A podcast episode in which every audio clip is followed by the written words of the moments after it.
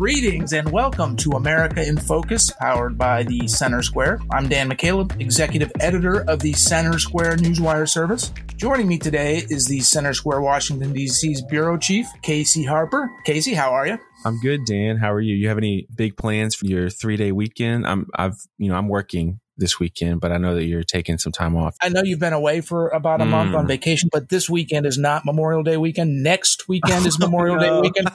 So you don't get a three day weekend this weekend coming off your month long vacation mm-hmm. to South America. Gotcha. Okay. Yeah. Sorry. I'm just so deep in these articles. I don't even remember what day it is. Right. Yeah. Well, I'm here to help you.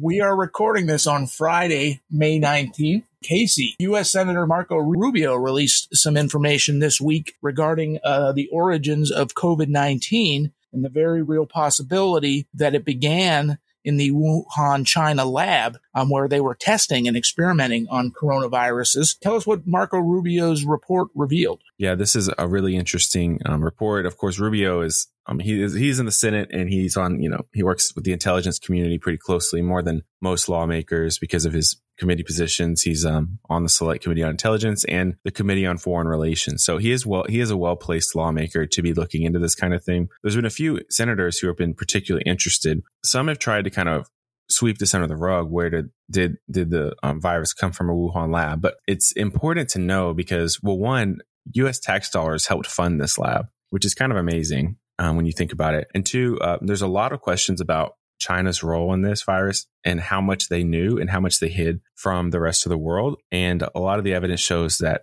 and this is what gets into the report that I thought was most interesting, is that China knew what was happening well before they really alerted the world to the seriousness of it, um, probably because they didn't want to get blamed for the virus, right? So I, I, can go into some of the evidence right here that was laid out. But so Chinese scientists have been studying these coronaviruses for a while. That's not really a new thing. There is question about how we study them and, and the way that we may be actually creating new deadly viruses that are worse than previous ones um, in some of these labs and how that could be a risk and that that's its own that's its own issue but according to the report uh, officials in china were aware that the lab already was vulnerable to an accident like this so in 2019 the chinese academy of sciences they did an inspection of the wuhan facility and said that it needed a security upgrade they you know they pointed out some flaws with with the lab. The Chinese Communist Party secretary of the lab said it had shortcomings and foundational problems. That's a quote. Foundational problems in the construction, operation, and maintenance. Okay, that's pretty serious. And so there's, there's other similar um, evaluations. Another data point here is that from December of 2019, so beginning in December of 2019 to October 2021, researchers from that same lab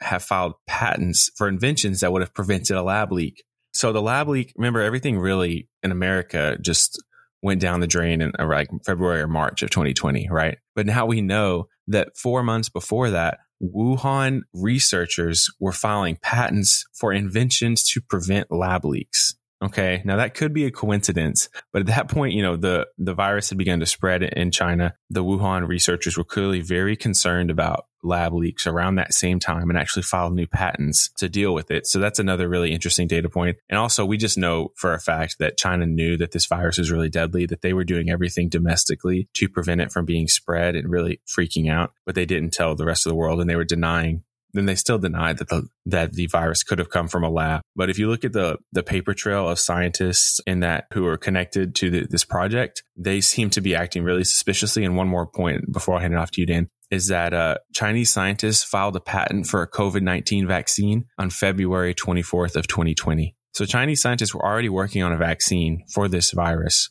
also working on technology to prevent lab leaks before it had really even exploded in the United States. So I think there's pretty some pretty interesting uh, data points there to show you what was going on behind the scenes with these Chinese scientists. Course, in 2020 and into 2021, with the virus known to have been started in Wuhan, there was plenty of people wondering, saying, hey, this might have started in the Wuhan lab. The federal government tried to debunk. Remember, Anthony Fauci tried to, uh, uh, who was tied to the Wuhan lab because he gave federal grant dollars, taxpayer dollars to the Wuhan lab to, to push this research forward. But many in the federal government, including Dr. Anthony Fauci himself, and the mainstream media went along, debunked that. I'm um, even even mocked those who said, "Hey, this this this very well could have started in the Wuhan lab." But now that is just another story that I guess we don't know for sure yet. The, the, the virus was started in the lab, but there's plenty of evidence to conclude that The FBI has even come out um, and said that they believe that's where the origin of uh,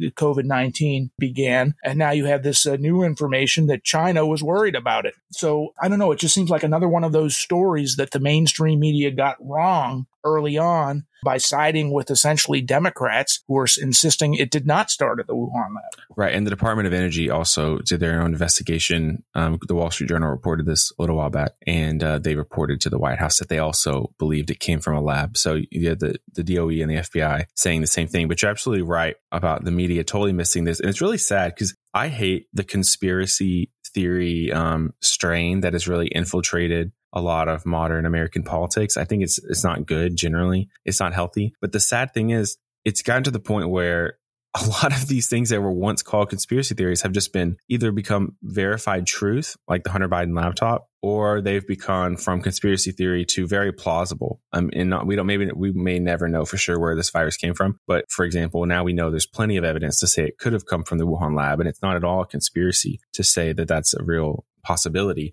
But if you initially said that, the media mocked you, called it conspiracy theory. It's the same with Hunter Biden's laptop. Same when Trump said that his campaign was being spied on. It's same if you if you disbelieve the Steele dossier. It's the same if you didn't believe in Russian collusion. With all these things have pretty much been debunked, and which if you disagree with them, there you were called a conspiracy theorist. And now it's either verified or seems very plausible to be true. At a minimum, seems like there's more evidence that it did start within the Wuhan lab than it did in the open markets uh, surrounding the Wuhan lab. And that's where the Dr. Anthony Fauci's uh, of the world were pushing this storyline that no, it didn't happen in the American taxpayer funded Wuhan lab. It started in these these markets surrounding the lab. So what's next, Casey, on, on this? I mean, is there a next? Do we know? Yeah, I mean, I, I hope I can tell you what I hope's next, which is more scrutiny of um, funding for this kind of research. You know, the already EcoHealth Alliance, which is the group that was really doing a lot of this research and, di- and did receive federal funding, although it's not quite the same research as what the Chinese scientists were doing. They've already requested more money. I think that we really need to take a hard look at what you know, we talk a lot about the taxpayer perspective. How much and what kind of research is being done at taxpayer expense that is is so vulnerable and why are we paying to research such deadly viruses in places where, where clearly like in this lab the standards of the facility were not not up to par. And even if a lab leak didn't happen, it could have could have happened because all the local workers there were very concerned that a lab leak could have happened and did happen. Thank you for that, uh, Casey. But we're out of time. Listeners can keep up with this story and more at thecentersquare.com or Casey Harper. I'm Dan McCaleb. Thank you for listening, and please subscribe.